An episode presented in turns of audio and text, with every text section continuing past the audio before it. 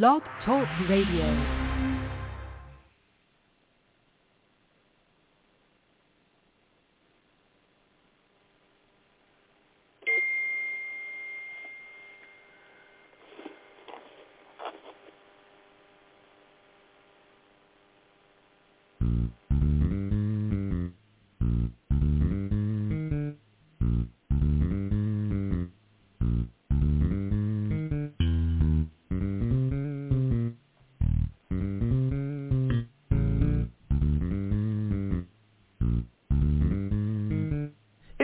DEW Time with Pastor Steph.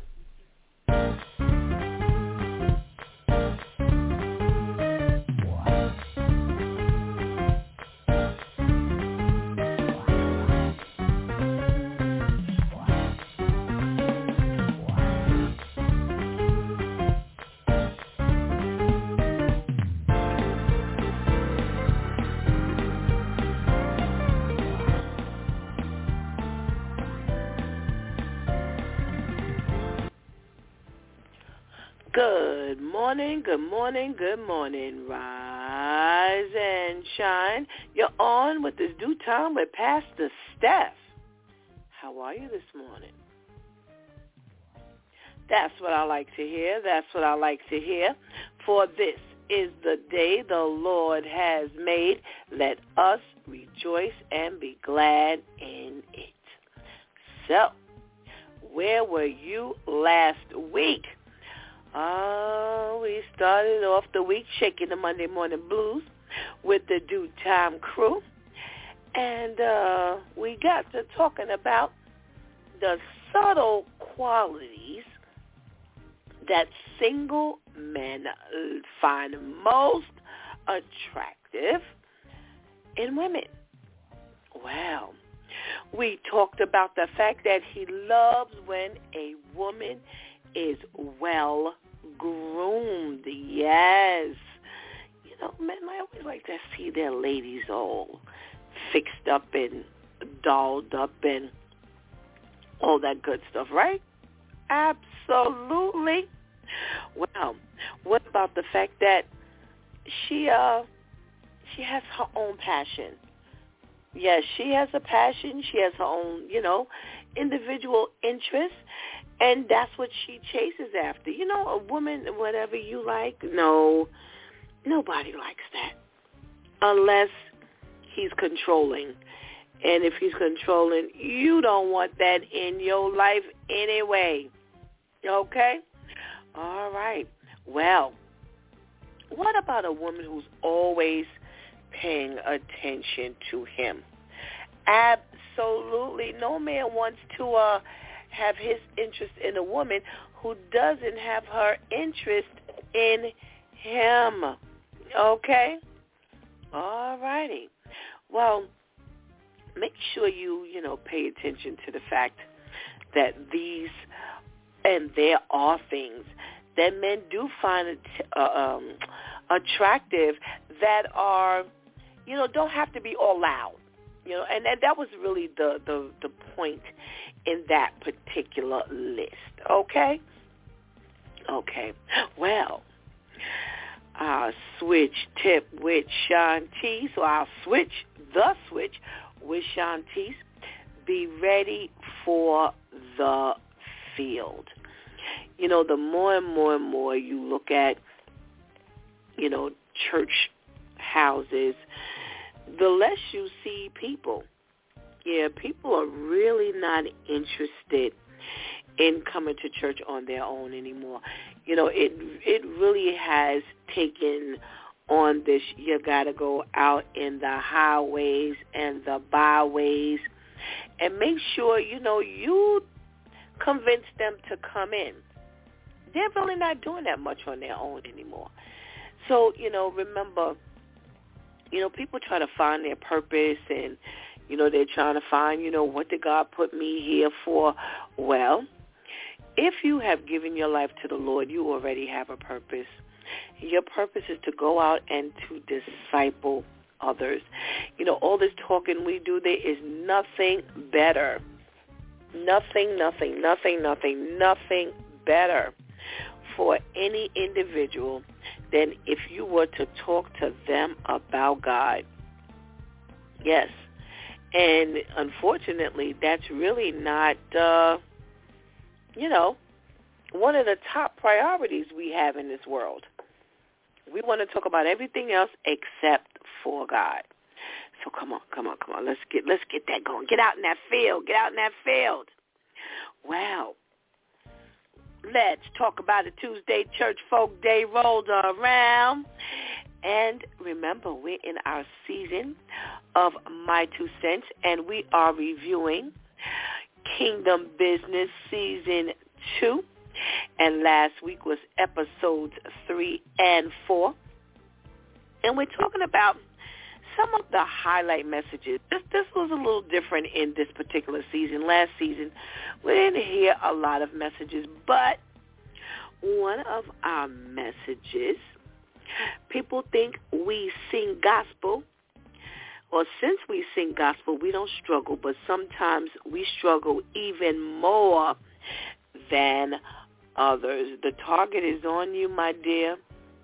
When you give your life to the Lord, the enemy has a bullseye on you, especially if you were really reckless because there are so many things he's going to use to try to draw you back. So, you know, people think that once you've given your life to the Lord and you're, you know singing gospel or you're living, you know, in God's way that it's going to be easy.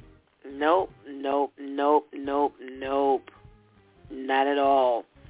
Okay?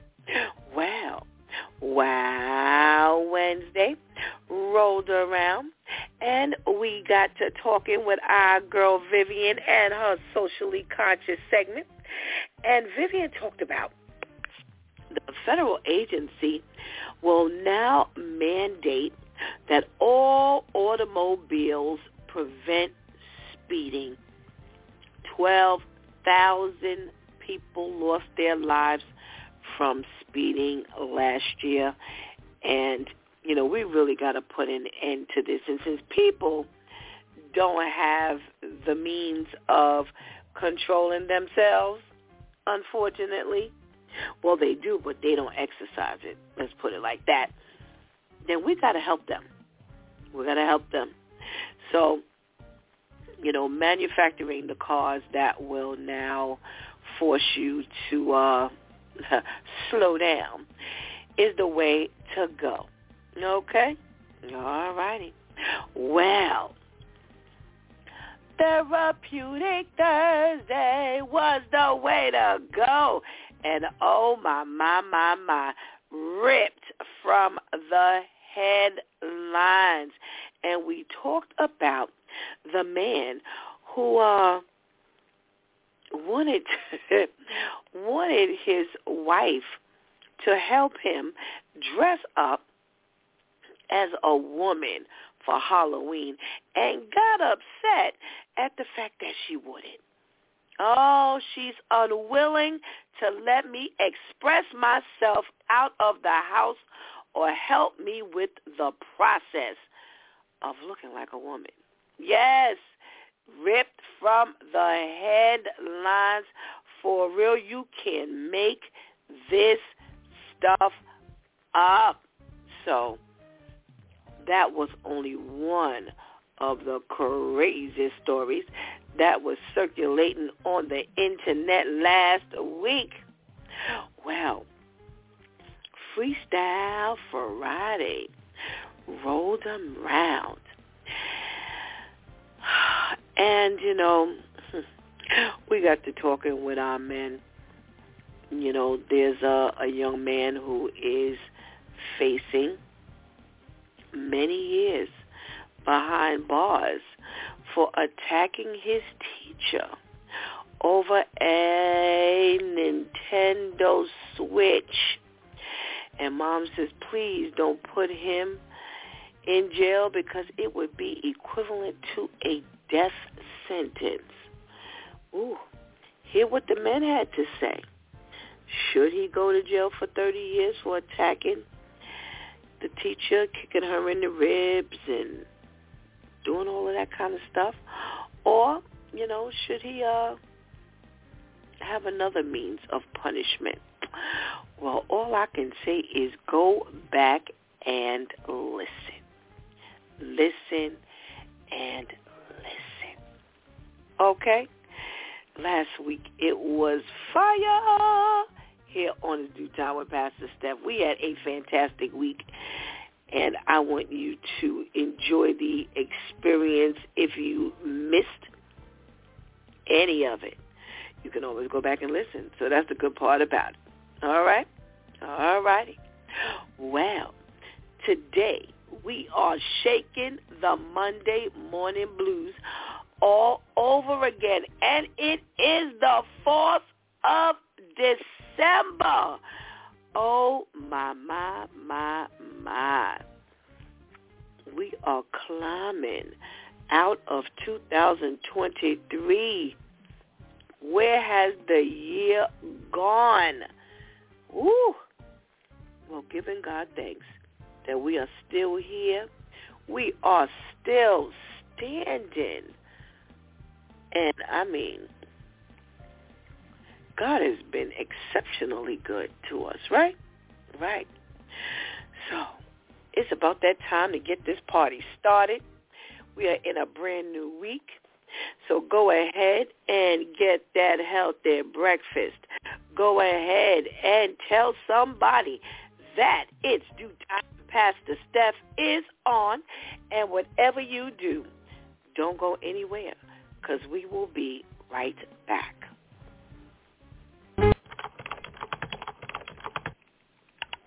Lung cancer research is moving at a rapid pace, and new treatment options are available.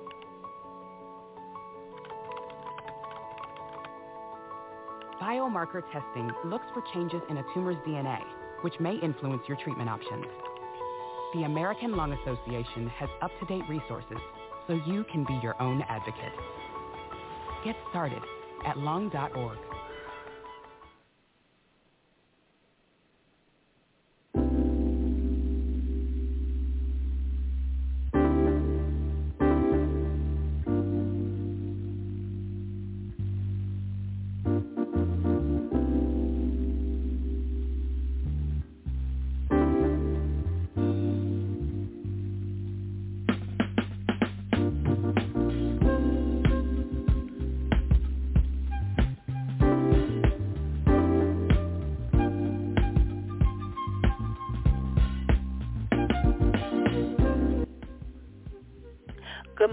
Good morning, and good morning again. Welcome back to It's DEW Time with Pastor Steph, and we are shaking the Monday morning blues. Yes, it's that time all over again. Well, I hope you had a wonderful weekend and we're celebrating the fact that we're here and God has been very, very, very good to us. Right? Right. All right. So, let's get started. Well, you know, our health tip is the first thing we have on a Monday morning, and we're talking about ways drinking alcohol just turns your gut all upside down. Okay? Now I'm hoping that not many of you are uh, drinking alcohol as we have done so many different uh, stories over the years on this alcohol thing and just bringing information to you about drinking alcohol. I mean, needless to say, God does not want that in our body as we are housing the temple of the Lord. Yes. So we don't want to be twisting up our insides with alcohol. So since I know there are still some with that weakness, let's uh, get to talking about how alcohol messes up our gut. Well, the first thing they talk about is immune system vulnerabilities. Yes. They say alcohol causes our gut to have imbalances and mm, it will exacerbate anything that's going on and uh, twist up our immune system. You know, you always need your immune system intact because that's what helps to fight off infections and all kinds of things, okay? So they're saying since alcohol can compromise healthy bacteria, it's essential to take steps to protect your gut biome when you drink to protect your immune system. All right? So that says that uh, you're going to have to keep your sober days to a great deal of the week. All right? Because the absorption of alcohol reduces your level of uh, gut health in the immune system area. And we don't want that to happen, right? Right. Okay. So they say make sure you consume foods that are rich in prebiotics, probiotics, and fiber so you can restore a healthy gut. All righty? All righty. Two, irritation from ingredients and mixtures. Mixers, I'm sorry, not mixtures, mixers. Okay? They say it's not always just the alcohol that can irritate your gut. Sometimes other ingredients in the alcohol, wow, can have negative effects. So you want to um, understand that the grapes, the wheat, the barley, the hops, the yeast, and the other ingredients such as fruits and dairy in cocktails and mixers can also irritate your gut, causing inflammation. Okay? So they say those particular ingredients can contribute to your food intolerances and sensitivities. It can cause symptoms such as irritable bowel syndrome, bloating, low energy, low mood, headaches, and even skin issues such as eczema or psoriasis. Okay? They also say that gassy drinks, such as mixers, often include artificial sweeteners, and you know that's not good for your gut. All righty? Wow. I mean, I learned so much here. I don't know how you people go off and possibly not know anything. Your arsenal is always full when you leave is DEW time with Pastor Steph because that there, we don't think about all of that stuff. You know, we just think about the fact that people say alcohol is no good for you. But yet, it's so true because all the other stuff that's in the alcohol and as well as when you have your mixed drinks. We don't even think about that. We don't even think that's not even considered. Wow. Wow. All right. This I do know.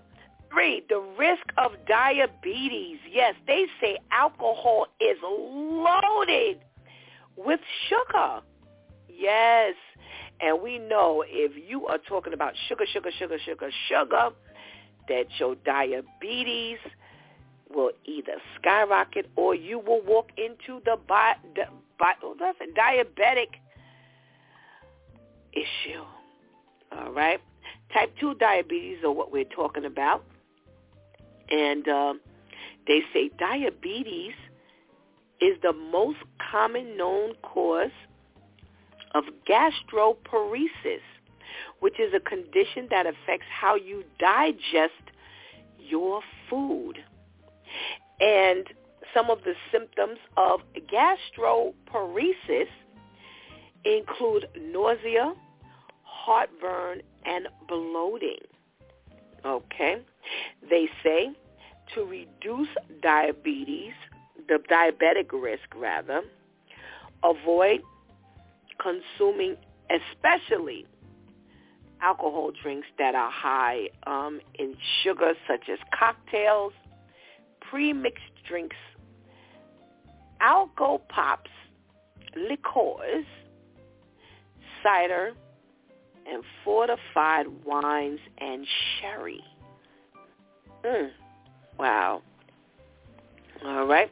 We're talking about our uh, gut issues that alcohol drinking will make happen. Okay? Number four, liver damage. Mm. Wow. Wow.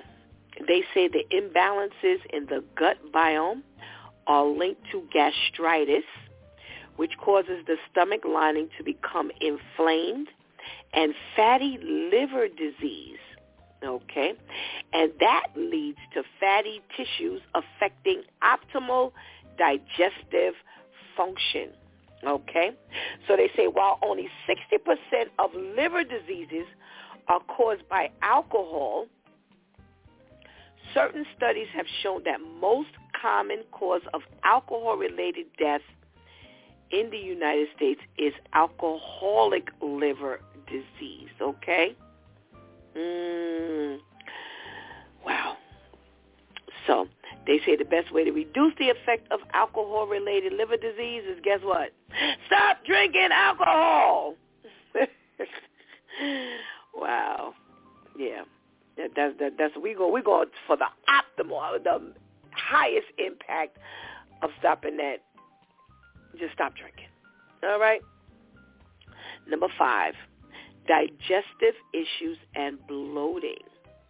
So they say excessive alcohol consumption can also inhibit the production of digestive enzymes, making it more difficult for your body to break down, digest, and absorb food. Okay? Whew. Mm. They say when planning meals during a heavy drinking season, they say focus on foods that help to optimize your gut microbiomes and fermented foods such as yogurt, kimchi, and sauerkraut contain probiotics that help to nourish and protect the gut. Okay? Mm. Wow. This is some good stuff here. I'm sure glad I never drank. Mental health issues. Now, that's interesting when you're talking about the gut. Mm. Well, let's see how they make the connection here. They say alcohol is a depressant. Surprise, surprise, surprise. All right. They say it contributes to anxiety and a heightened stress level and its negative effects on mental health are there and a lot greater than people really would like to admit. Mm. And they say to calm your digestive system, here we go, and support your gut health and immunity, they say you need to cultivate a relaxation response, and uh, drinking won't get that done. So, needless to say, that your mental health affects your gut health. And we've heard that for years. This is always connected to that. Okay? And finally, dehydration. now, I don't know how many of you um, have heard, but they're they're like alcohol kind of dries you up. That's one of the reasons why they don't encourage a lot of drinking in the heat. Because in the in the heat we need to stay hydrated period. But with the effects of drinking alcohol they say it really dehydrates you. And that's why a lot of people will die um, from dehydration. Yeah when you're a heavy alcohol drinker in the summertime. That's when that dehydration really, really kicks in. So you have seven reasons why you need to just let go of the alcohol because it does affect your uh, your gut health and it's not going to benefit you. So before we move forward, I ran across a um, an article that talks about a new TikTok viral recipe, and it's called the Grinch Dip Recipe. Now, excuse me, as soon as I saw the ingredients, I knew that that was not the smartest thing to do. And one of the one of the what do you call it? The ingredients in this Grinch dip is cake mix, raw cake mix. Did you hear what I just said? Oh, did your ears start ringing? Yes. Okay. So it's one box of vanilla cake mix, two cups of vanilla Greek yogurt, and you drop four or five drops of food coloring, which is green, like a green, and it helps to make it like a greenish color. And uh, you can dip your cookies or your pretzels or whatever you like into the dip. Now what they've done is they've sprinkled some red little chips up in there. And immediately, if you've been paying attention to, uh, if you've been paying attention to what they have been saying for well over two, three years now, they say do not eat raw flour. Do not, they said people have died from eating raw flour. Now, here's the thing. Do you remember years ago when mom used to make the cake and, you know, she used to pour all of the batter inside of the baking pan?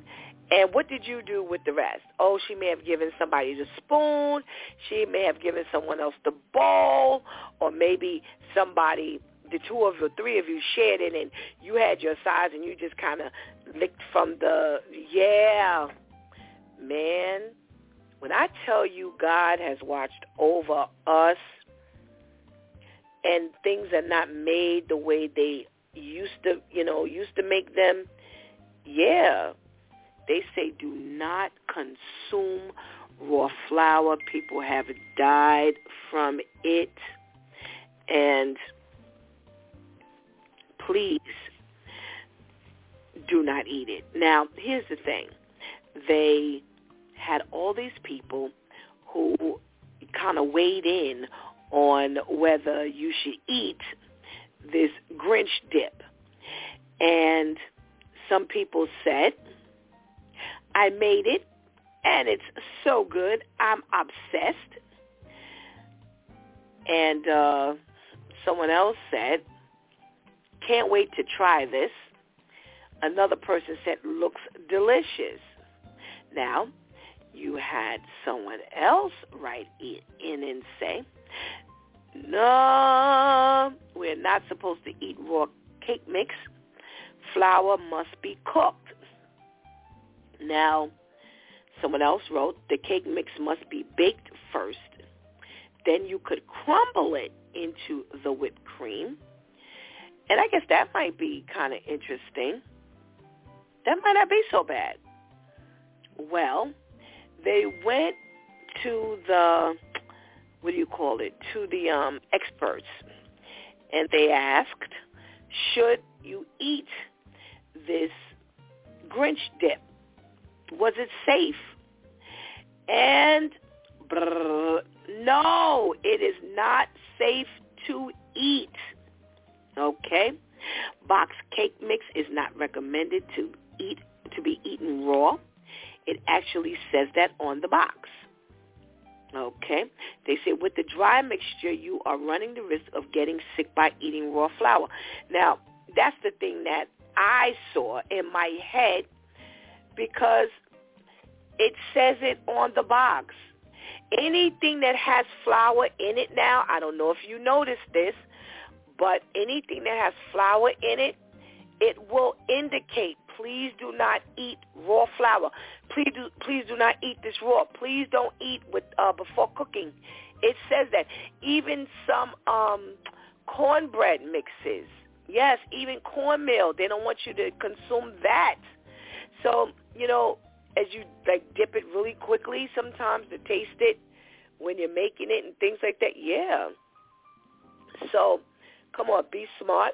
They're concerned about the E. coli or the salmonella bacteria that is possibly in the flour. Now, I don't know if you remember, at one point there was a recall on Pillsbury flour and one on gold medal flour. Yeah, I remember us doing those um, stories. And E. coli was found in some flour, and the, the symptoms, excuse me, of E. coli is diarrhea, stomach cramps, and fever. And you had salmonella was in another raw flour, so they had to take that off the shelf. And the symptoms of salmonella, fever, headache, diarrhea, stomach cramps, nausea, and vomiting. So please, please, please, please, please, please, before you start you know, following all of these trends and things like that, please watch what you're eating. You know, it does not just because these stupid people, and I say stupid because, you know, they they they they they don't follow rules, and I don't know who in this day and time, who's an adult, does not um no, you cannot eat raw flour anymore, and that includes cake mix. Yes. You know, so even when you, um, we have to make sweet potato pies with flour because I can't eat the eggs. So flour is also used to bind, and you can't keep tasting that. Mm-mm.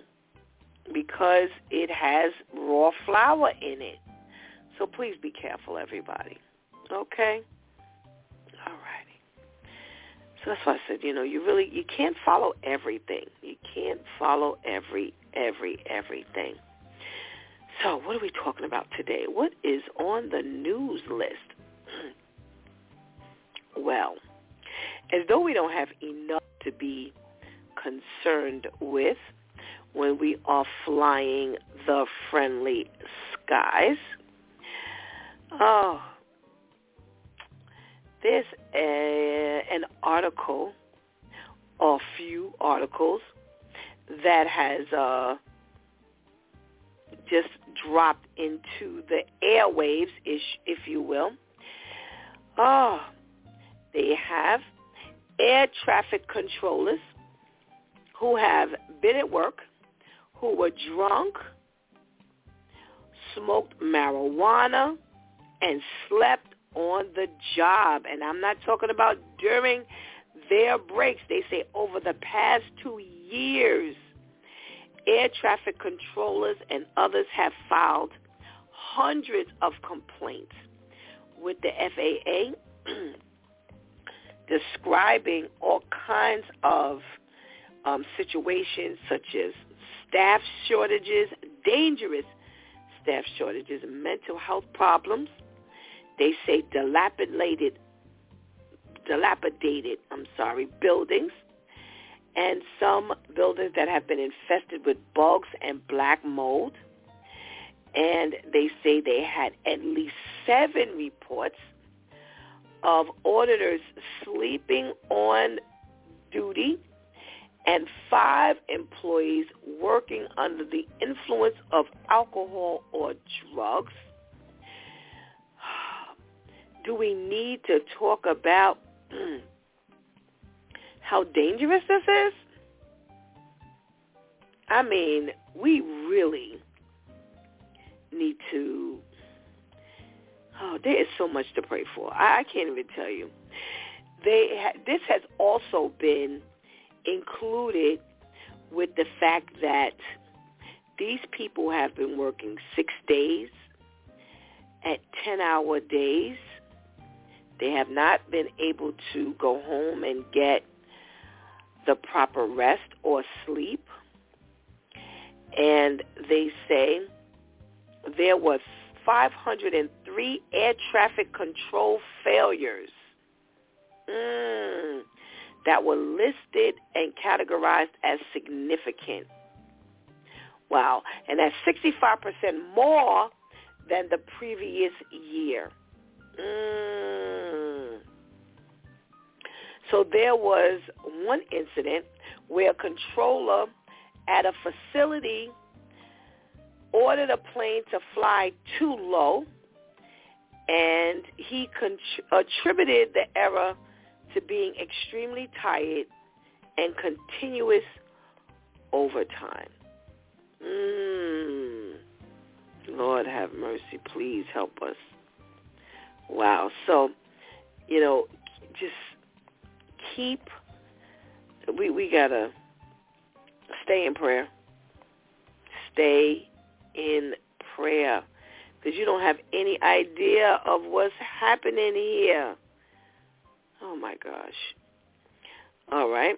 We have, oh my goodness, we have these people, excuse me, who were killed mm, from this crazy, crazy individual using a steak knife they say he butchered four of his relatives, including the 11-year-old girl, 12-year-old boy, and then set the house afire.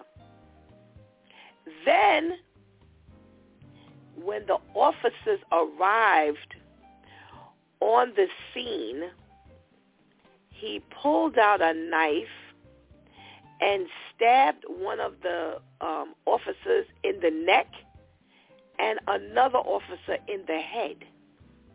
Mm. And mm, he then ended up being shot and killed. But look at all the damage that he's done. So altogether, there were how many people um, injured or killed from one individual with a steak knife. So they said that there was a 911 call from a young girl, and she said that her cousin was killing her family members. And then she jumped out of a window, thank God, and escaped. And this ended up being 38-year-old Courtney Gordon. Now they say that they have no idea why he did any of this. He never gave up um, any explanation. But in all of that, there was a 44-year-old woman and a man in his 30s who were found dead in the household who were also stabbed here in Queens.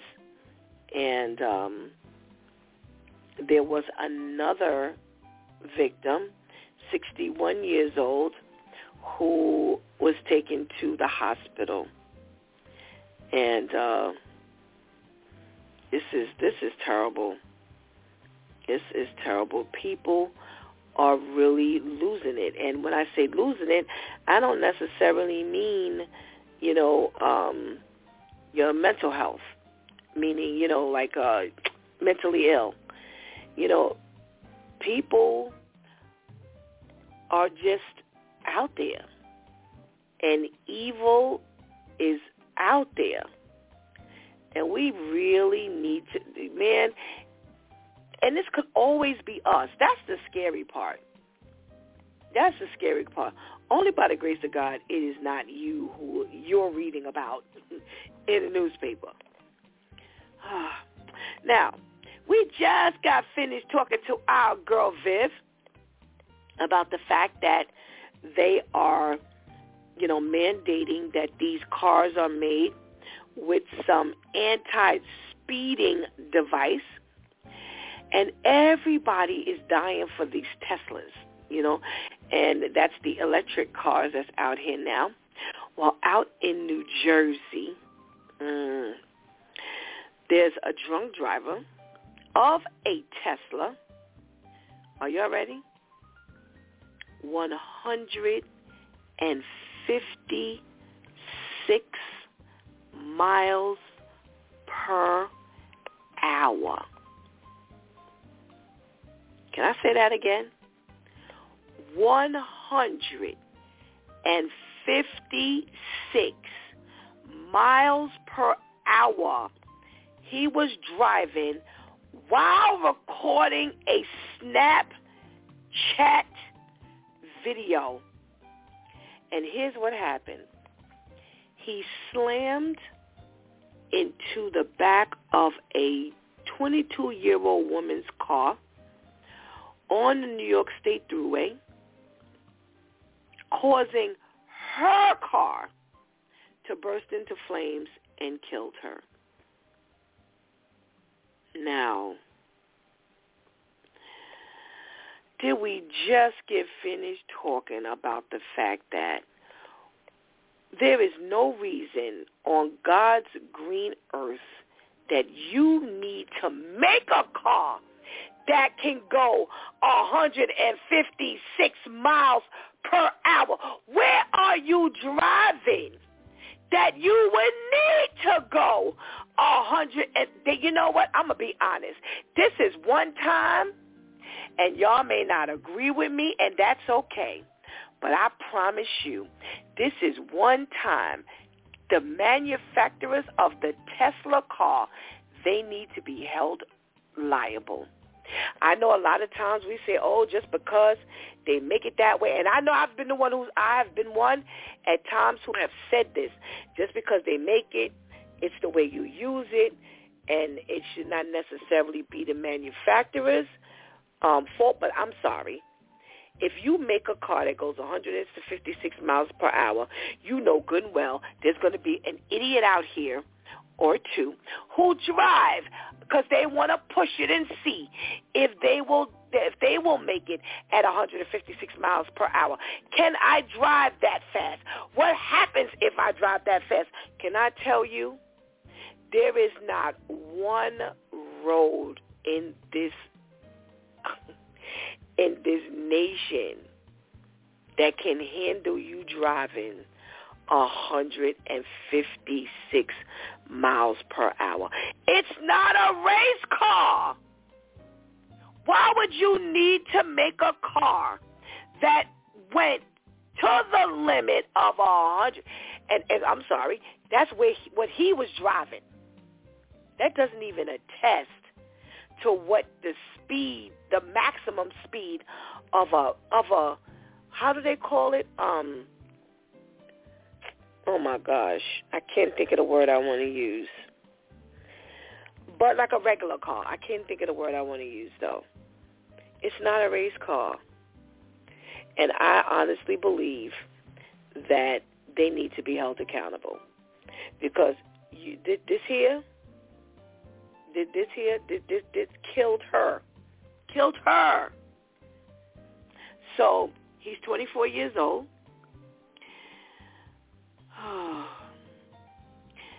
and he admitted to recklessly driving.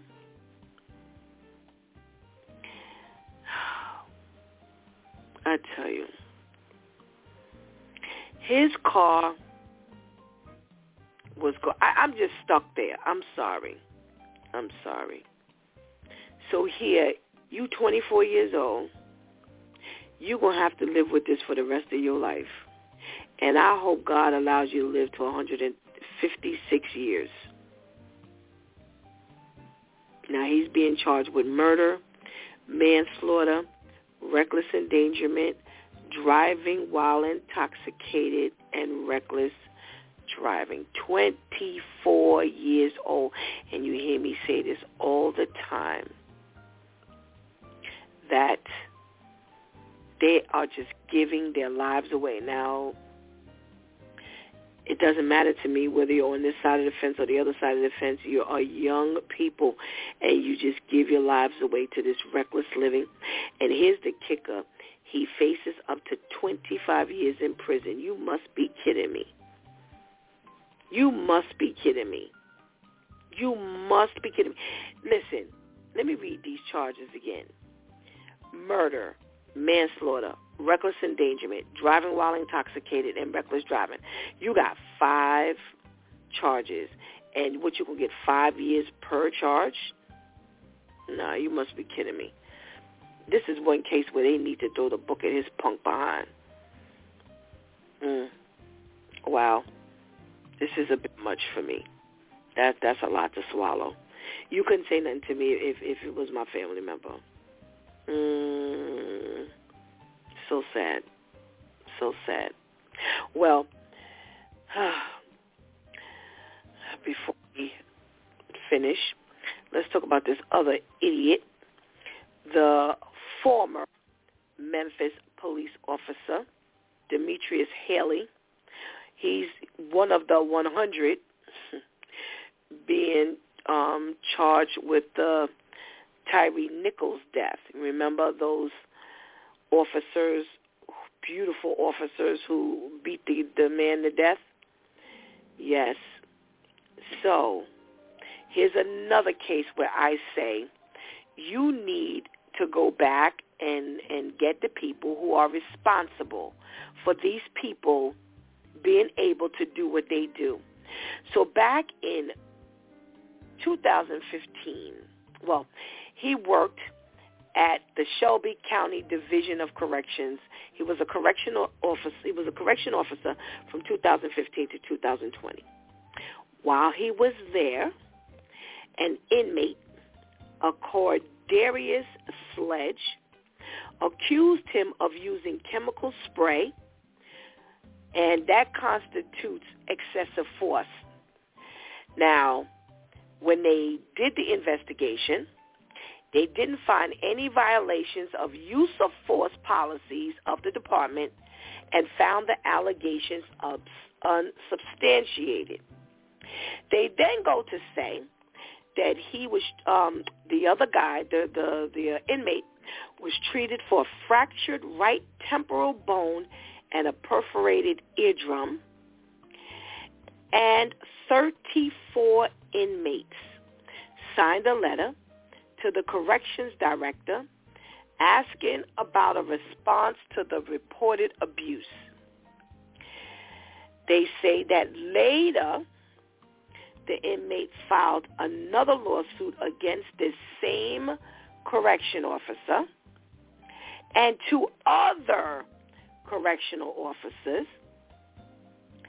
in which he said that um, that this particular guy, this officer, and another officer punched him. And the federal court later dismissed the lawsuit. Now, they said that this correction officer was found in violation of department professionalism, ethics, and conduct policy back in 2015. Now, they also found that this correctional this correction officer gave confidential information to an inmate that he should not have had and that he also never reported that an inmate informed him that he planned to smuggle in contraband. They say in another incident, an inmate accused him of the use of unnecessary force in the midst of a contraband search.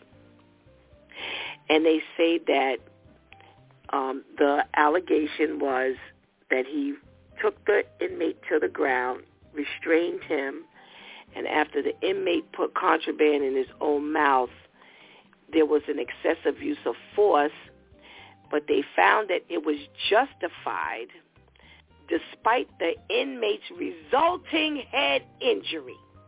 Now, this same Demetrius Haley is amongst quite a few other Memphis police officers who have been charged in the Tyre Nichols death. Now, had you paid attention and charged him back then accordingly, maybe Mr. Nichols wouldn't be dead. So I say you go back and everybody who dismissed these particular allegations, they need to suffer some consequences. Now, I don't know how any of you feel, but I am so tired of when you go back and you retrace the steps of these people that this is not their first time having done these things.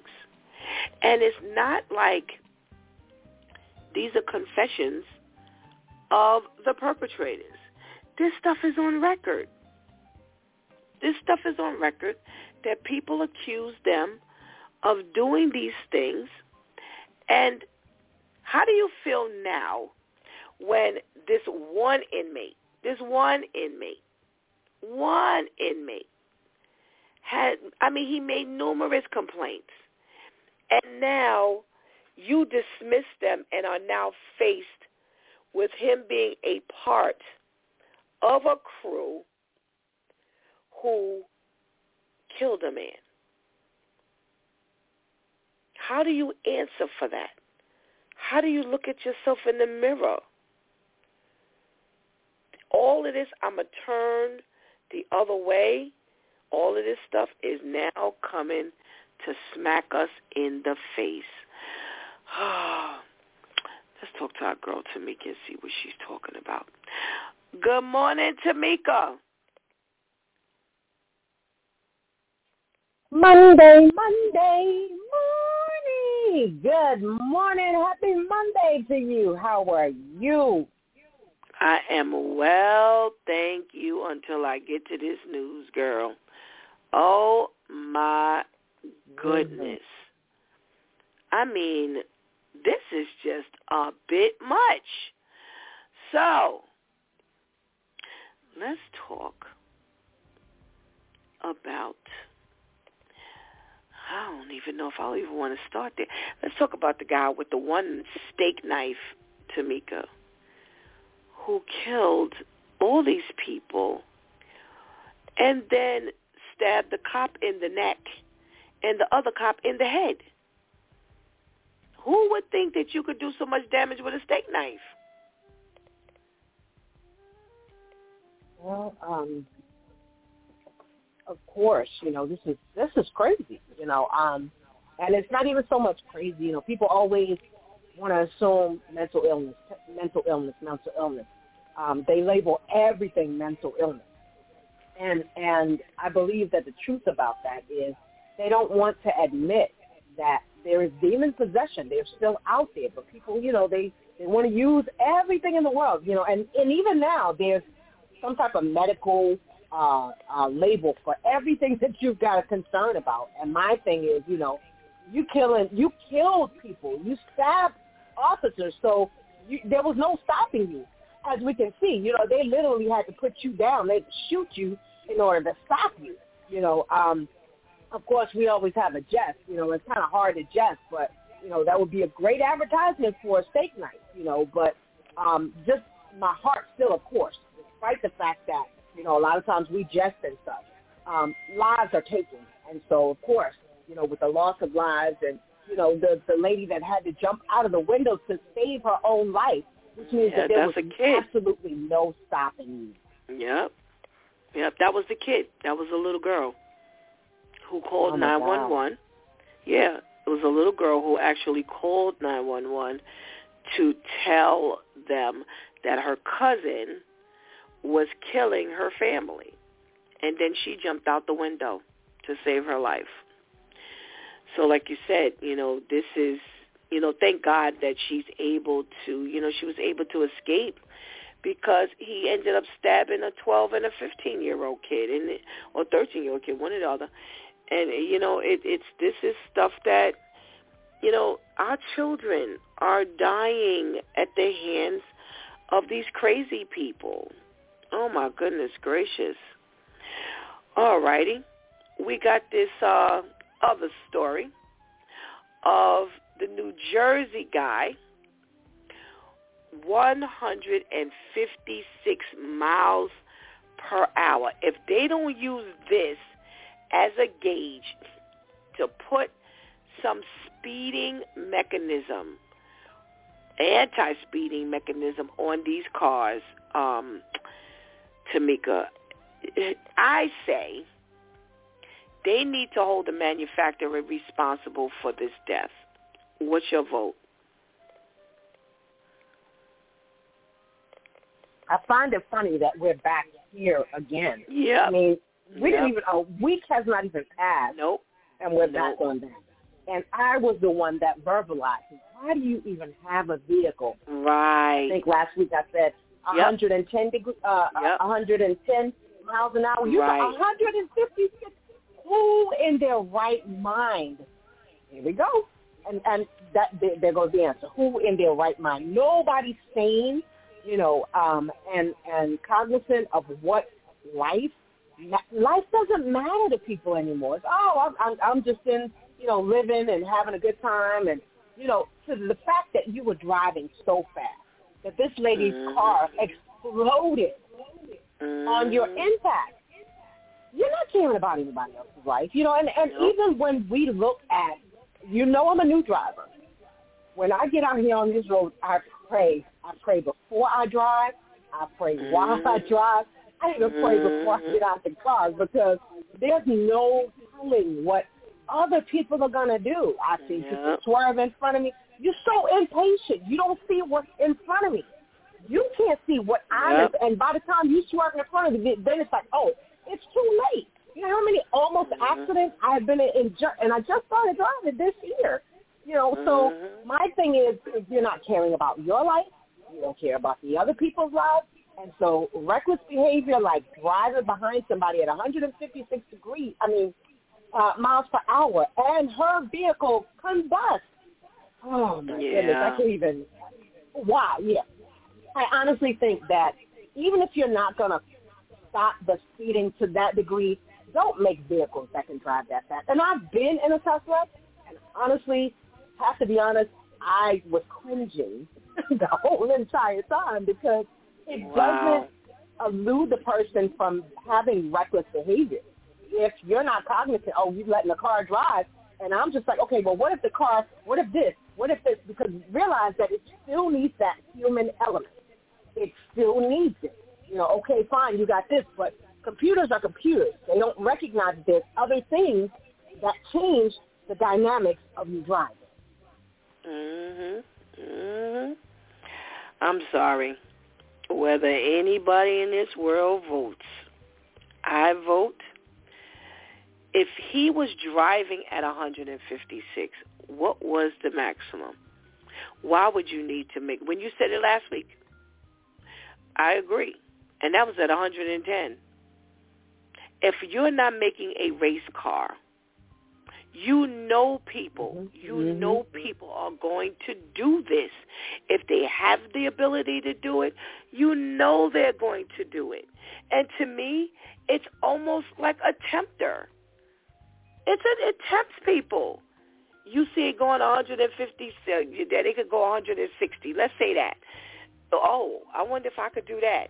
He was making a that video. You know these people. Prior to you, this guy, you have seen what people do. A Tesla was not made 10 years ago. In the last 10 years, how many speeding accidents have there been? So my thing is, why would I now jump on the bandwagon and make a car that could go this fast? My question is, what road are you anticipating that they driving on? Well, what road they driving on, Tamika, that you can e- even get away with it?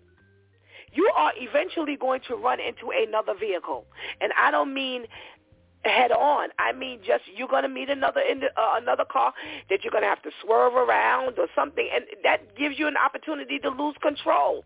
I'm sorry, I don't care what anyone says. They need to be held accountable, and you know what? I don't don't be surprised. Don't be surprised. This was a 22 year old girl. I don't be surprised. Don't be surprised when her family says, "Hey, we're holding them accountable. Because can I tell you something? I'd be standing right there filling out them papers. Yep. Mm-hmm. Who are we mm-hmm. suing? We're suing the driver and, and we're suing the that, manufacturer. You think about it. Uh-huh. In addition to that, you're you're doing a Snapchat video. So where's your hands on ten and two? Right. There is no right. ten and two, nine and three, whatever whatever number you right. want to put it on. Yes. All your hands are not on the wheel because you're you're, yes. you're doing a video. So nine times out yes. of ten, you got the phone in your hand, one hand on the on the steering wheel. How are you controlling anything yep. at that speed? Yep. And that's what I'm saying. This is not the first time. This is not the first time to me. When you make a, a car, you need to look at all the things that have been said about what people do in the cars. And then you need to make your car different. You go and make your car able to go to the speed of 160, and I keep saying 160 because 156 ain't the max. So I'm sorry. They, they, they, everybody needs to be held accountable for that one. Now, talk about being held accountable. We're talking about this ex-Memphis police officer who's the, a part of the pack that's being charged with Tyre Nichols' death. Look at all of the, I mean, the list of accusations and charges that have been made in one five-year span. And y'all let him be a police officer?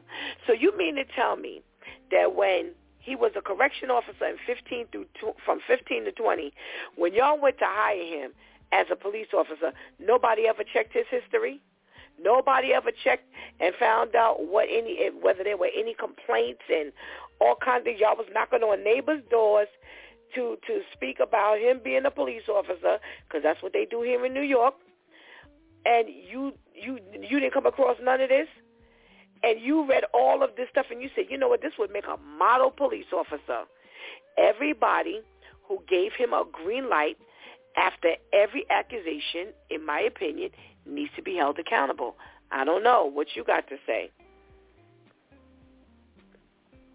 I agree wholeheartedly with you. Um, the the issue is, and I and you know I've I've never been in the penal system, but I've been doing a lot of reading, ironically, along those lines.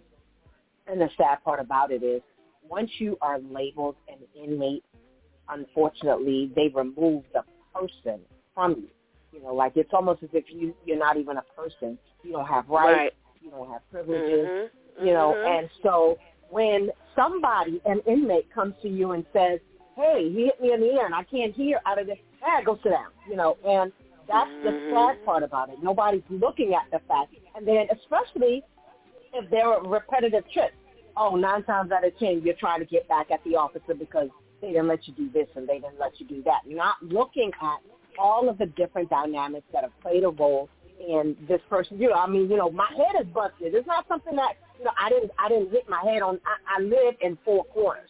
I didn't hit my head mm-hmm. on the bed. I didn't knock my head my own head up against the wall. You know, and so that's the sad part about that is they're not mm-hmm. looking at it when an inmate comes to you. They don't look at the seriousness of what's hey, I got stitches. That's not something that normally happens, but there's all kinds of things, and then there's also treachery from the inmates.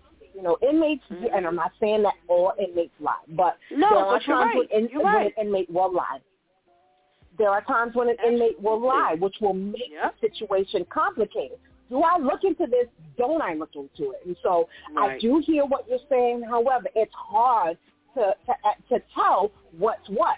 Now, when you're talking about talking about neighbors and relatives, those things are crucial because you know your cousin Riri is off the chain, and so now Riri wants to become an officer. You know, somebody's got to be the, the, the one to tell the truth.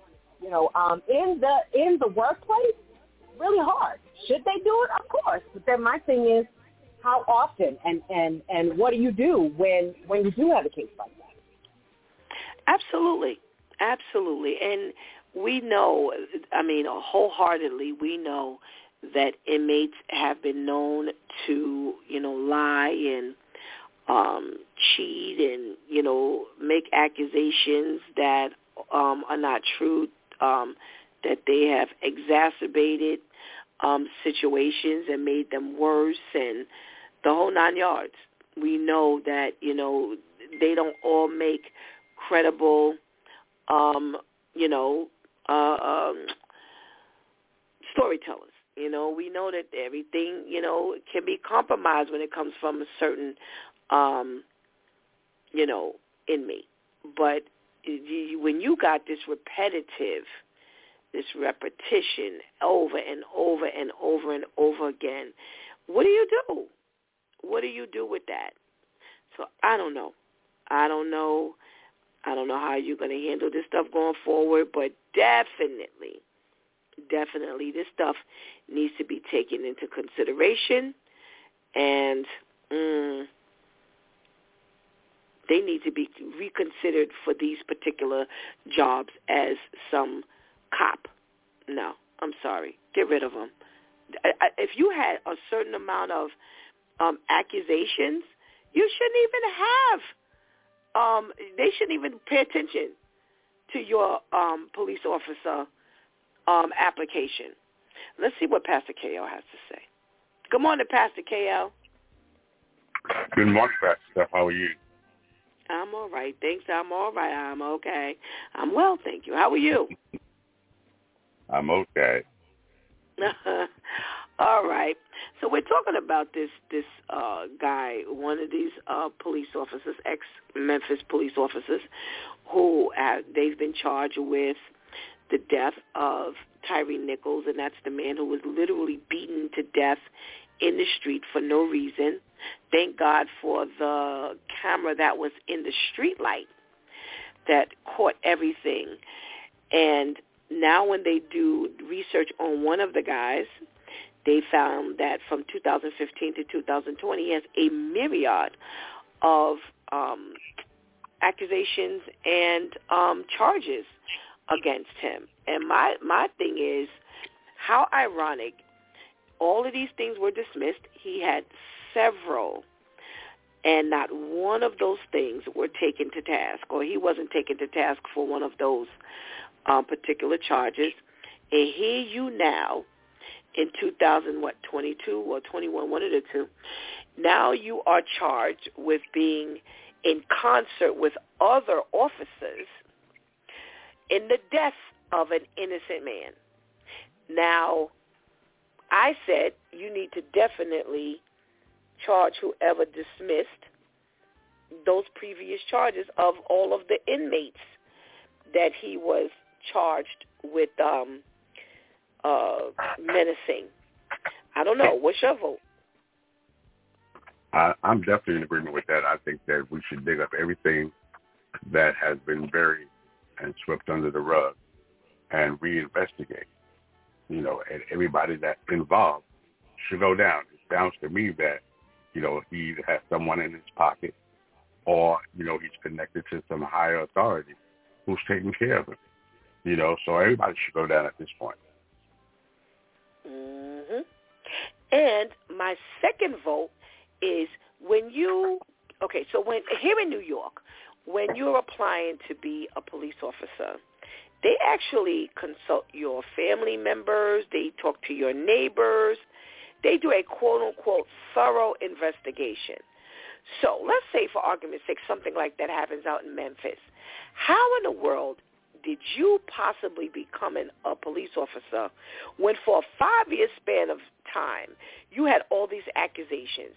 Once, to me, once you pull up someone's um, history, you need that needs to be thrown in the garbage. You will not become a police officer anywhere just because you've got this list of how many times, Pastor KL, is somebody gonna keep on targeting you? So Tamika brought up a very good point where you know, we know that some people just have you on their hit list. You know, somebody you you you didn't mess with an inmate, now they're gonna keep talking about you doing this and doing that. But how many people gonna be doing it? And they had thirty some odd people sign sign a petition that said they needed to look into one of the accusations and then after that there were several other charges that was um, against him. How do you even become a police officer at that point? To me, they need to trash the application. I don't know. What you think? Exactly. When when you become the common denominator for all these mm-hmm. equations, you know, you, you you can't you can't look at the other numbers.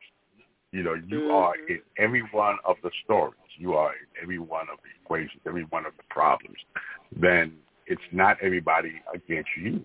You know, some of these folks don't even know each other. You know, but but yet you mm-hmm. find yourself in the same precarious situation. So at some point, we got to say no. It, it's not these folks just out for revenge. It's not these folks that's just mad. It, it's him.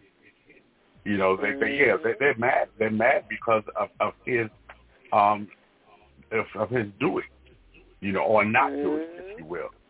You know, so you have to look at it from that aspect. And I, I agree. And I'm gonna be honest. I'm gonna even jump from the other side. If you are that hated, where people just gonna be blaming you for stuff out of nowhere, we surely don't need to let you go uh, be a cop. Because how many people gonna be? They, since you draw that kind of attention, we don't need to put you out in the street. Because you're gonna still draw that kind of attention. Poor you. You're the only one that you never do anything, but everybody keeps accusing you. Pastor KL, I'm not putting you out there. Uh, that, that's just a Stephanie thing. I ain't putting you out there. I'm sorry. Not only that, Pastor Steph, but look at it this way. Not not only am I not going to put you out there for putting you in harm's way, now I have to connect you with a partner, and he or she has done nothing, but now mm, she's in the line. Wow, nice.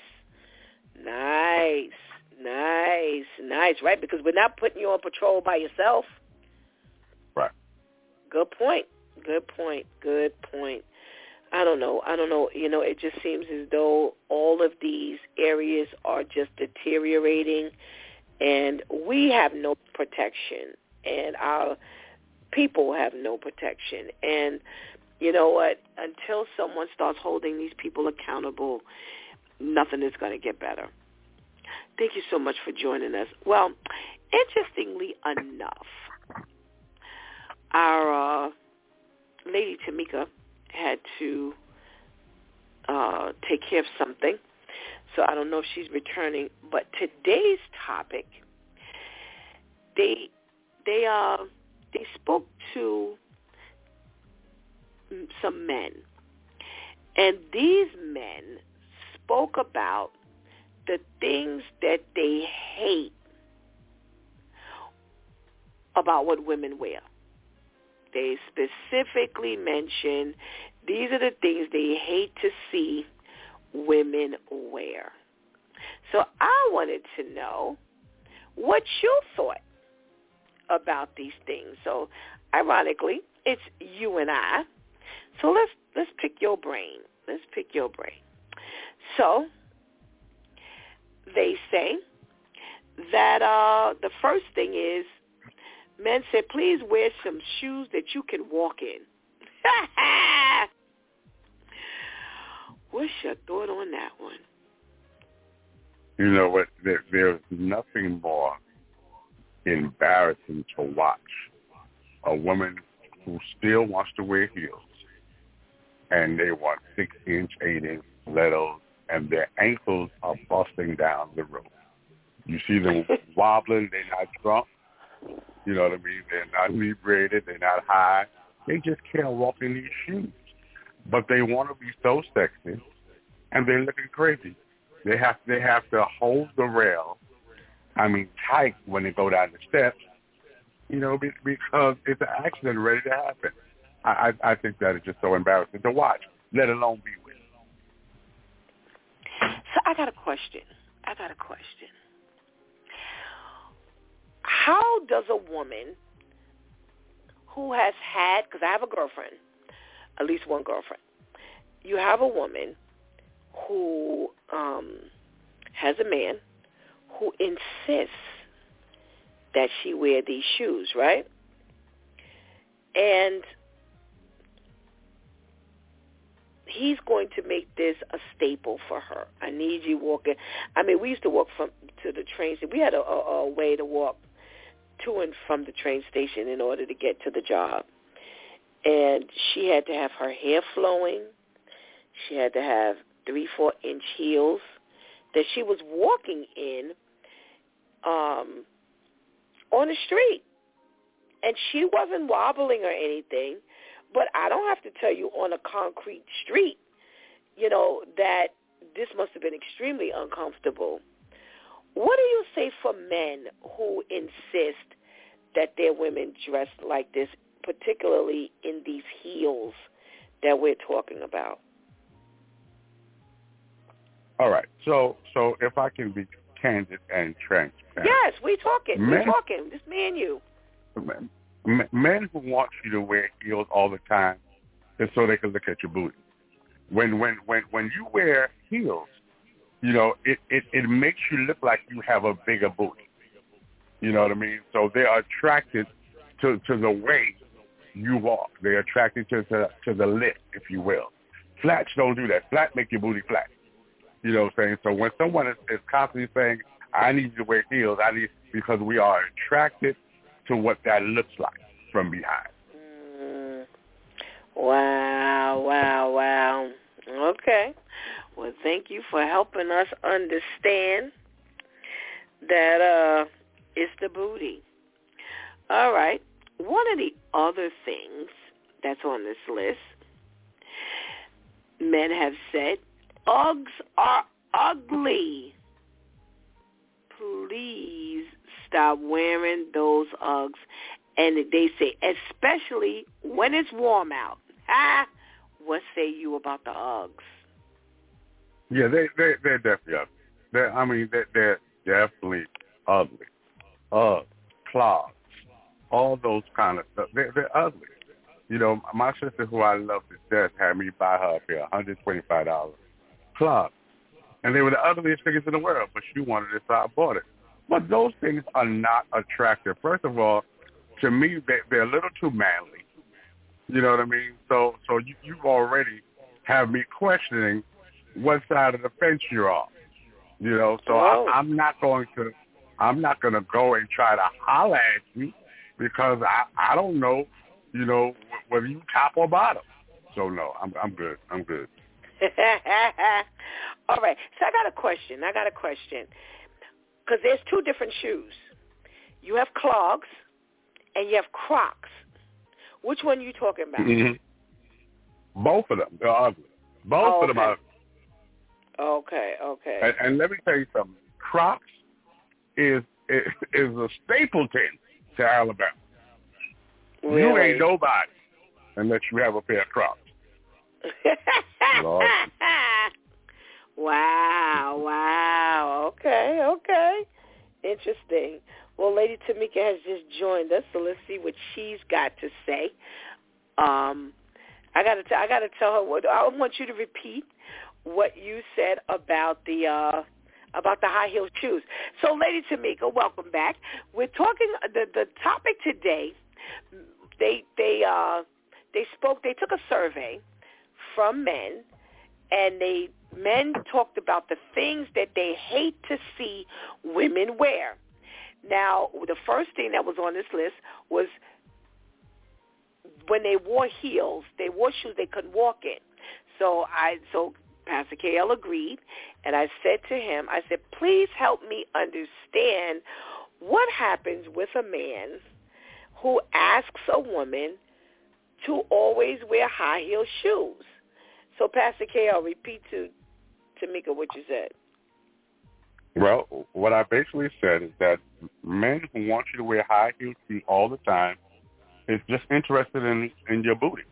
They they they understand that the heels will elevate or or make your booty look bigger than what it really is. They don't want to see you in flat because you look flat. So we we, we like the posture and we we like the scenery. So we we allow you and we act that and and then you know what we we do it so nicely too. Baby, wear them heels. You know you know you you look good in them heels, girl. And then we go out and buy heels. You know, we, we, we, we're to do what, what we need to do. We're going to take you heel shopping. The higher, the better. Now, as long as you don't break your ankles, your booty going to be popping, baby. Wow. Wow. What do you guys say about that, Tamika? I'm throwing all my heels away.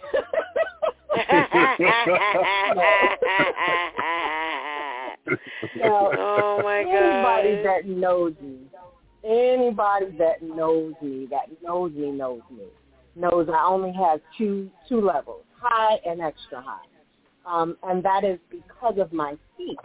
It's not so much because of how other people feel, although it that is an additive, but it's not the it's not the major. It's a health issue. My feet will hurt because I'm used to. I started wearing heels in high school, and so my Mm. arches have dropped, and so the the platform shoes or anything that's higher makes my feet feel comfortable, and ultimately my back feels com- comfortable. Um, I have had instances where I've been um, uh, encountered by a a man who will say something either like like Hale says, nicer a nicer version or just downright disrespectful. It all depends on the individual. You know, I remember being in an elevator with uh, a gentleman, and he, when I got in the elevator, he stood to the corner of the elevator like somebody was pressing him against the wall. So I, I was like, "Are you okay?" You know, because I, I was like, I thought he was having a health issue. And he was like, "No, the heels you got on right now is making me. I, I'm having problems." And I'm like, I was like, "What?" He's like, "I'm having problems controlling myself, so I'm gonna just stand here in the corner." I was like, Wow. of, you know, got off at the next stop, even though it wasn't my stop because he made me uncomfortable. You know, and and I'm thinking he's looking at the heels, but in actuality, you know, obviously there was something additive because you know if you're hippie, if you if you got a little extra coverage on the, you know, even if you're standing in front of a person, they can see the back from the front. And obviously he wasn't so much looking at the heels. Wow, wow, wow. All right. Mm-mm-mm. All righty. Okay. The next man says, please make sure you wear shoes that actually fit. When a girl's toes come out over her heels, it's disgusting. Even if she's a dime, if I see those toes spilling out, it's all over. Pastor KL. Listen, that that when when your toenails and your toes are scraping the floor in your sandals, you know that, that that's unexpected. Not not not. Listen, not only that, but but when you stuff now now we, we I just got to be honest. When you stuff your feet in shoes and then get a blanket, you know there, there's a problem right there. You know, but when when you see all the meat coming out of the shoe, you know, that is not sexy at all. You know, I don't care how much Vaseline you put on. You know, what it, it, it looks like a keloid on your foot. You know, that's not sexy. oh my goodness gracious. Tamika, We're talking about those women who feet and toes come through the top of the shoe or when it looked like the the, the the the foot is spilling out from the top like it's some muffin in the in the muffin pan. I I I have to be honest. I'm a critical heel watcher because I've seen some travesties.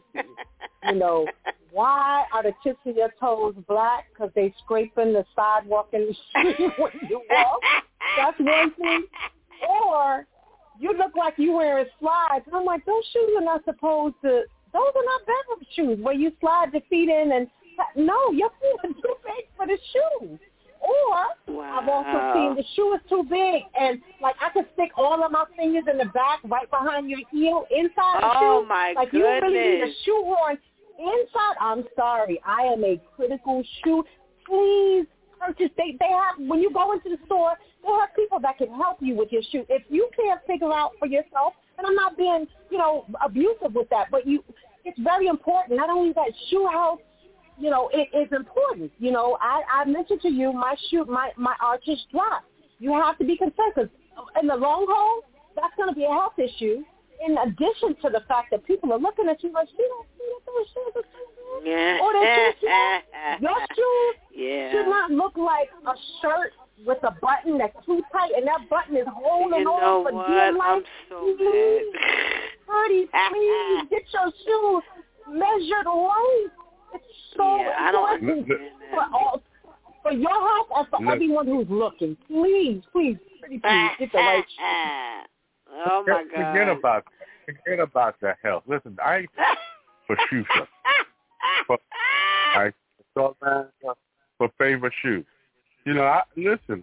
I've seen, I- as the old folks say, I've seen some foots. You ever, you ever, had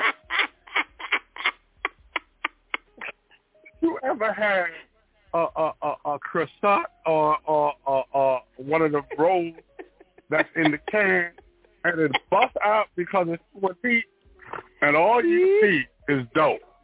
That's all you see is dough. And these folks want to come into the store and then they want you to put the shoe on their foot. Now you know the foot ain't fitting in the shoe. But they got to have there is no shoe horn in the world. You get shoe horn. You know, back in the days we got the spoon. We got all type of stuff. You know, but you gonna need a crane to put this foot in this shoe. I don't know why they do this.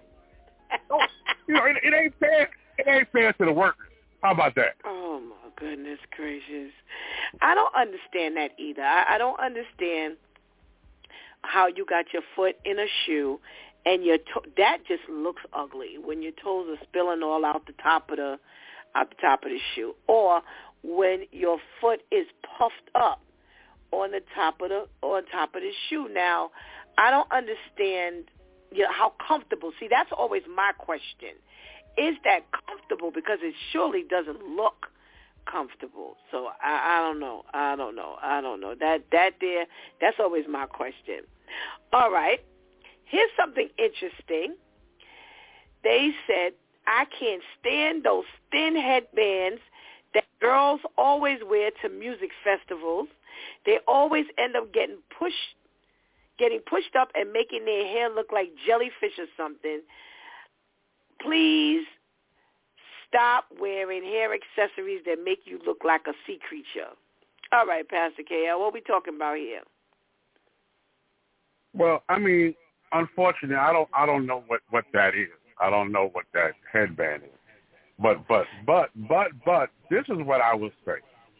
I'm tired of women who don't have no hair. Get that tiny rubber band and try to make that ponytail. Now the ponytail is, is shorter than alfalfa. You know, I, I don't understand how you do that.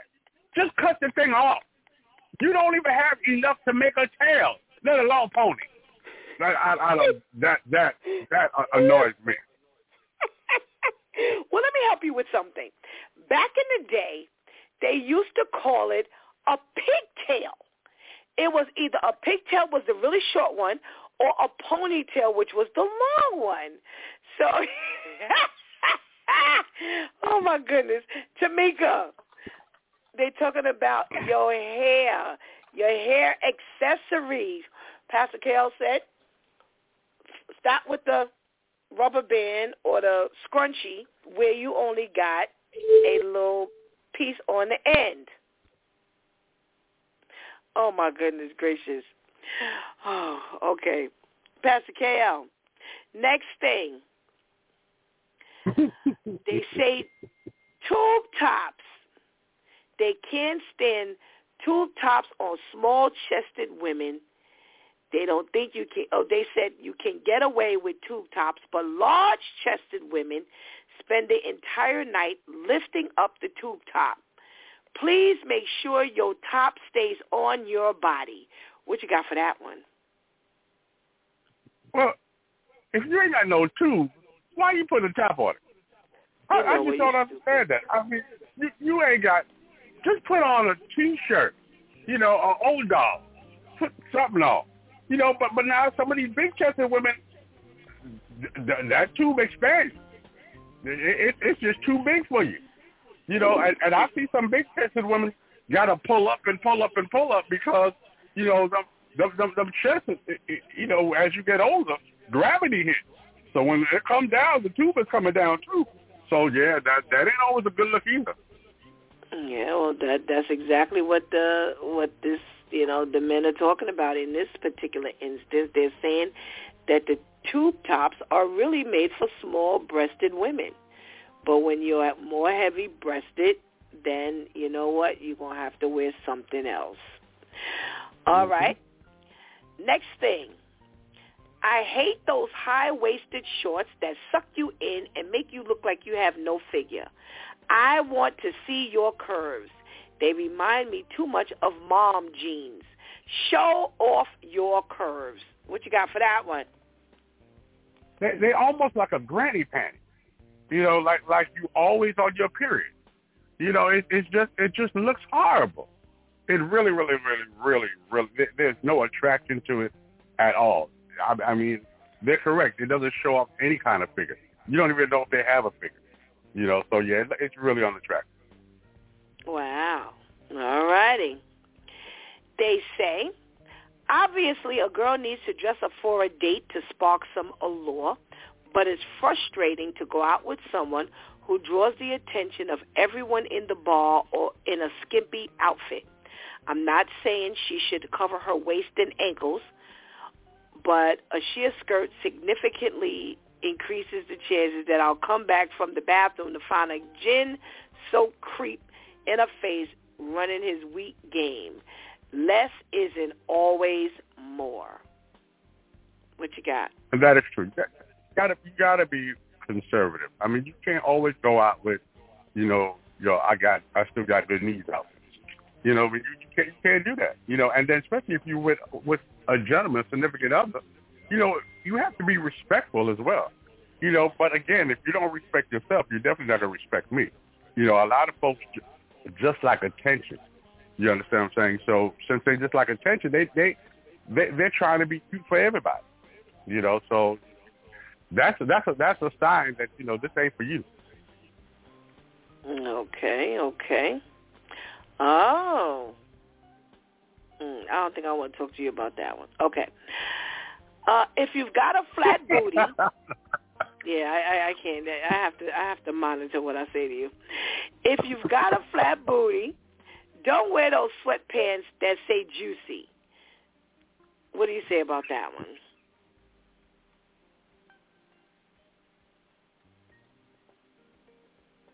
Hello? okay, I'm there. Are I'm there. talking- If you got a flat, Oh, okay. yeah, yeah. If- you got a flat booty, you you can't even see juicy. you, know you, what? you don't you don't you don't even see the word, and ain't nothing juicy about a flat booty. So that's just not. I mean, that that's that's that, that's not an outfit for you. Wow. All righty, Pastor KL. Boy, oh boy, oh boy. that say here's something that say I'm still in training. You know what? Um, uh, thank you, Pastor KL. no, this has been real interesting. I hadn't looked through the list. Um, I only saw like the first one, so I was really interested in what the men had to say. So thank you so much for your contribution into today's conversation, and we pray you have Ma'am. a blessed day. Thank you. You as well. You as well. Thank you. All righty. Well, well, well.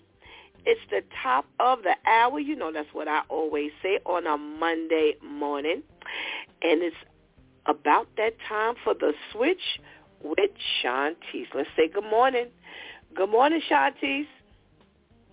Good morning. How are you? I'm fine, thank you. How are you? Good. I'm well, thank you. I'm well, thank you. What you got for us today? Hey, today I have the switch with Shantice where we make the switch from the streets to our godly seat. And we are up to switch tip 171, which is do not become spiritually blind. I actually was reading on this last night for some things that the Holy Spirit had to open my eyes to on a much deeper and heavier level. But to be spiritually blind, very scary because it's a condition of a person who cannot understand and believe in the teachings of Jesus Christ, his deity, his sacrifice, his saving, his message, etc., and etc. Pretty much any and everything that has to do with Jesus. And as I was reading that, I visualized watching a, an interview. I don't remember which show it was, but for those who know who Vanity was, Vanity was one of the, well, I think she was the lead singer of Vanity Six, one of the girl groups that Prince put together back in the 80s. She starred in The Last Dragon. For the movie buffs, you know The Last Dragon. She was a singer who kept trying to be kidnapped so that she could help the other lady become famous. And I remember when she turned her life over to Jesus, and because of her heavy, heavy, heavy um, drug abuse lifestyle that she was living, she actually became physically blind in one eye and deaf in one of her ears. I think she became deaf because of abusive relationship with her life was just crazy. And I remember her um watching her on one of the shows and she was just going in talking about how she was happy that she changed her life. And even though now physically she can only see out of one eye she said i can see so much clearer now through this one eye than i could see when i had both eyes that was physically functioning. And you know i watched that uh maybe before i got baptized but if i was baptized by that time it was the very very beginning of my walk. So it didn't hit me the way it hit me now. And it's like, wow, to think that, you know, we are blessed to have two eyes that we see from. Even if we have to wear glasses, we have two eyes that we can see the world through. And now here this, this lady is disabled and she only has one eye that she can physically see through, but she can see so much clearer than some of us who are able to see through two eyes. And it just says so much. And I was reading and it said to be spiritually blind is far worse than being physically blind because those of us who are living a Christ-like lifestyle, we understand the importance of being able to see things through the perception of Jesus and through God. Second Corinthians 4, 6 in the message version reads, It started when God said, light up the darkness and our lives filled up with light as we saw and understood God in the face of Christ, all bright and beautiful. And this is really important because we have to understand that in order to go from darkness to light, God has to intervene. He has to be the one to say, this is what I'm going to do for you. We do not have the ability to turn our darkness into light. And I chose to read it from this version because when it says it started when God said, light up the darkness and our lives filled up with light. That is serious. It, it goes for those of us who think more highly of ourselves than we ought to, ought to. We all start out being dark. We all start out being full of sin, being filthy rags, being wicked. I don't care how good of a person you believe that you are. We're all full of darkness until God calls, calls us and blesses us with this advantage to be able to now be filled with the light of Jesus. Matthew 6, 22 through 23 in the Amplified Version reads, The eye is the light of the body. So if your eye is clear, spiritually perceptive, your whole body will be full of light, benefiting from God's precepts. But if your eye is bad, spiritually blind, your whole body will be full of darkness, devoid of God's precepts. So if the very light inside you, your inner self, your heart, your conscience is darkness, how great and terrible is that darkness? So real quick, we're going to break some of these definitions down. Perceptive, good at understanding things or figuring things out, insightful, intelligent, able to see what others cannot. So going back to the verses, the eye is the lamp of the body. So if your eye is clear, spiritually able to have insight, spiritually able to see what others cannot, spiritually able to have good understanding and the ability to figure things out, then your whole body is full of light, benefiting from God's precepts. Precepts are the general rules intended to guide our behavior and our thought. But if your eye is spiritually blind, your whole body will be full of darkness, devoid of God's precepts, and devoid means to entirely lack or be free from. So, how do we become spiritually blind? There's two main ways. When you follow the desires of your flesh and when you follow the enemy. And it's real important that we have it in that order, as they say in the streets, because we have to really make sure that we understand that before we can contend with the enemy, we have to deal with us. The enemy only plays on what we show him. So if we show him that we're willing to compromise, if we show him that we're willing to play in his field, when we show him that we're willing to dibble and dabble with him and then we may try to go back to God, but then Thursday at 6 o'clock, if I want to dibble dabble with him, I'm going to do it, then that's what he's going to play on.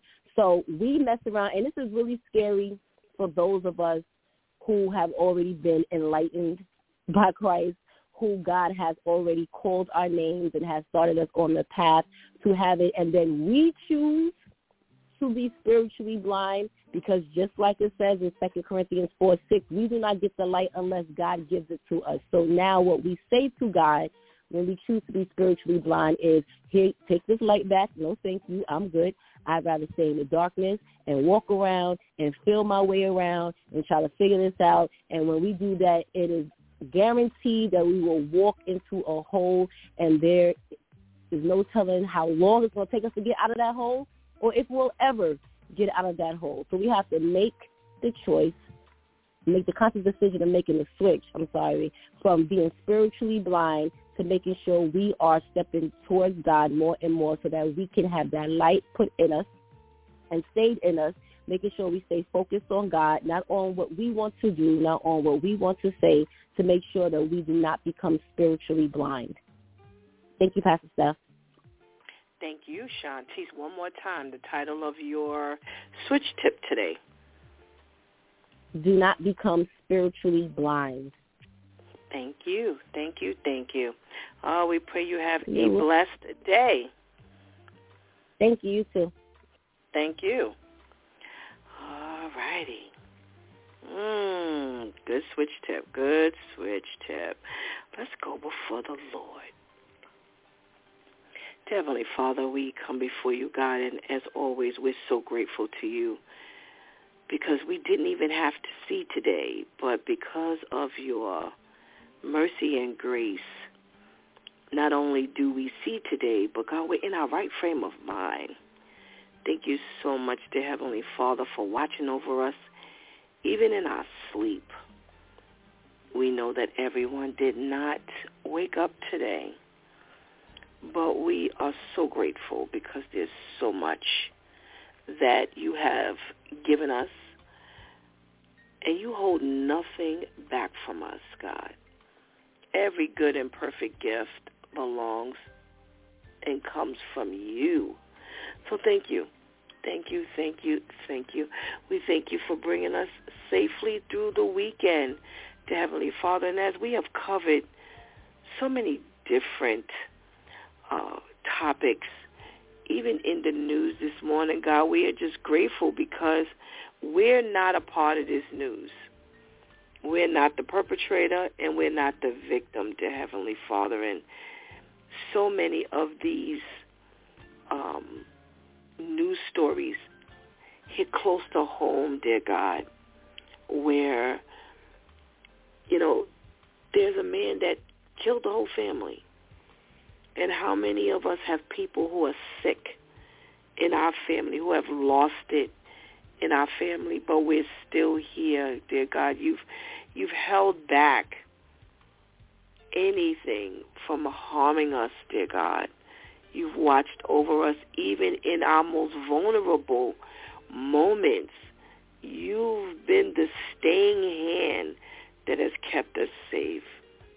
And Lord, we're so grateful as we are on this road on a regular basis that you have kept us safe even when we're driving safely because of other reckless people. Hmm, they have taken so many lives, God. So we're so happy and we're so, so thankful that you just continue to watch over us, God. We thank you during the times we may have been speeding, but you kept everything in control, God, and we just pray that you continue to watch over us, God. Watch over us. Watch over our loved ones, dear Heavenly Father. And continue to invest in us, dear Heavenly Father. And sometimes your investment means an ouch. But dear Heavenly Father, we'll take it. We will take it, Father. Just because you said you chastise those that you call your family. You chastise those that you love. And I thank you for the love today, God. Because as Shantice said, you could have easily left us in the dark. Oh, but you have loved us so much to bring us into your marvelous light. We give you the glory and the honor, so rightly do your name. Precious name of Jesus, God, we pray. Amen. Hmm. So grateful today because when you, you know, when you look at this news, you know, I, I remember we did the the uh, story not that long ago where there was um, a little boy where the next door neighbor broke into the home and beat him with a bat. Six years old, and a couple of weeks ago, um, they uh, gave an update, and he passed away. The little boy passed away. And you know, I, I look at a lot of this news, and I'm like, you know, we could easily, we can easily be the people in this these news stories. Or like I said, how many people have, you know, driven well above the speed limit and God has gotten you to your destination safely or he was also driving in uh intoxicated. How many times have people been behind the wheel and they tell the story? Not only, you know, did God keep everybody else around them safe, but he kept them safe. You know, eh, because most times it seems like the the person who's doing a reckless driving is always the one that lives. And look at this is what what happened in this particular case. He's doing the Snapchat video. He's drinking. He's um, driving 156 miles an hour, and she loses her life. 22 years old. How many times have we been driving and somebody speeds past us? Just at some crazy rate or they swerved or something and, and we are still here to tell the story. It's so much to be grateful to God about. We just cannot take this life for granted. We can't keep talking about we're going to do it and we're going to do it and we're going to do it because we don't know when our last day is. We have no clue as to when that time is going to come. So we have to live every day giving God everything we have so that at the end we can be caught up in that first resurrection. That's what I'm going for. I want to rule with Jesus. I want to be standing, having to give account to, to God. No, thank you. Mm-mm. It, it's it's uh, it's an area, of, a thought that I I don't even want to have. And I think about how many people who God has, has you know taken out of darkness and brought into His marvelous light, and they still dabble in the enemy's camp. They still dabble in unbelief. They still dabble in disobedience. And let me help you understand something. You know, we love to use unbeliever and believer, and the unbeliever is the one who just doesn't believe God. But you don't even realize how much of an unbeliever you are when you claim Christ, but yet you don't believe what's in his word. It's sitting right there but because it's not comfortable for you, because it's not what everyone does, because you've always done it this way, because I can't see myself doing it another way, because I was raised like this, because everybody I know, you know, before me, my mother did it, my mother's mothers did it, my mother's mother's mother's mothers did it, you know, it, you just keep perpetuating something that is not what God has right in front of our face. And, you know, I can't speak for my grandmother. I can't speak for her. But I can speak for what God has given Stephanie. And as much as I would love to follow what they did, I have to follow what the Lord says. And I'm finding that more and more of quote unquote God's people is having that problem. They want to do it their way and God's way. And I have to tell you, that is so unwise. Why would you want to put yourself through that if God has brought you out of darkness and into his marvelous light? How many people are still walking around in darkness? They do not understand. Literally i mean i mean really they don't understand. You get it but you reject it. And so not smart.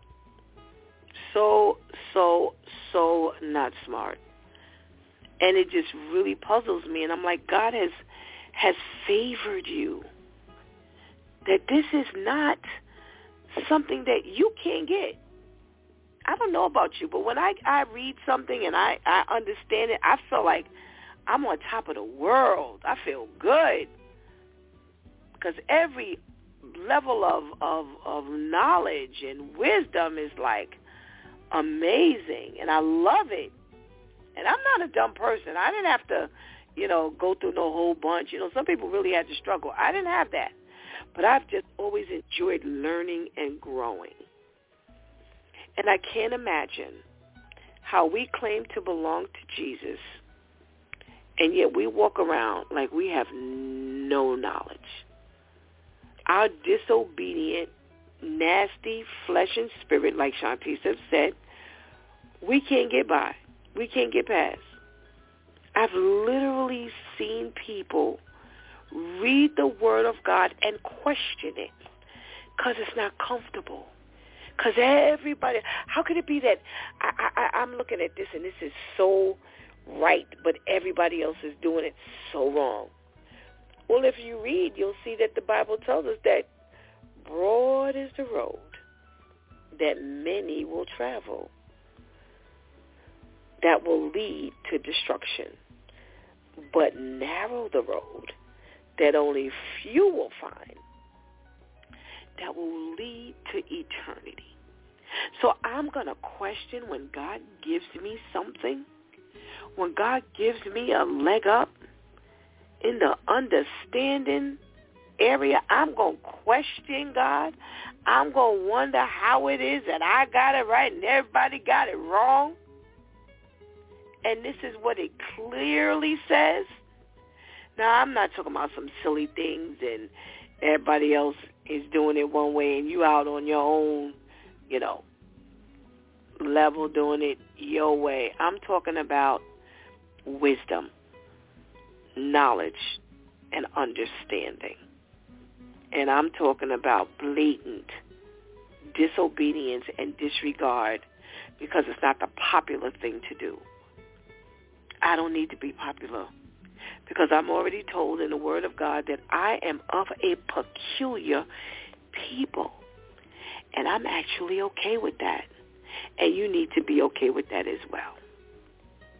Be peculiar in the Lord. And don't allow you to question what the Lord has put right in front of us to the degree that it causes you to be disobedient. Come on, be smart. Make it happen. Live truly on the Lord's side. You've been listening to It's DEW Time with Pastor Steph. Join us Monday through Friday from 7 a.m. to 9 a.m. where we discuss matters of the heart, mind, and spirit as you go through your day. Be sure to set your mind on things that are above, not on things that are on the earth. They will only serve as a distraction.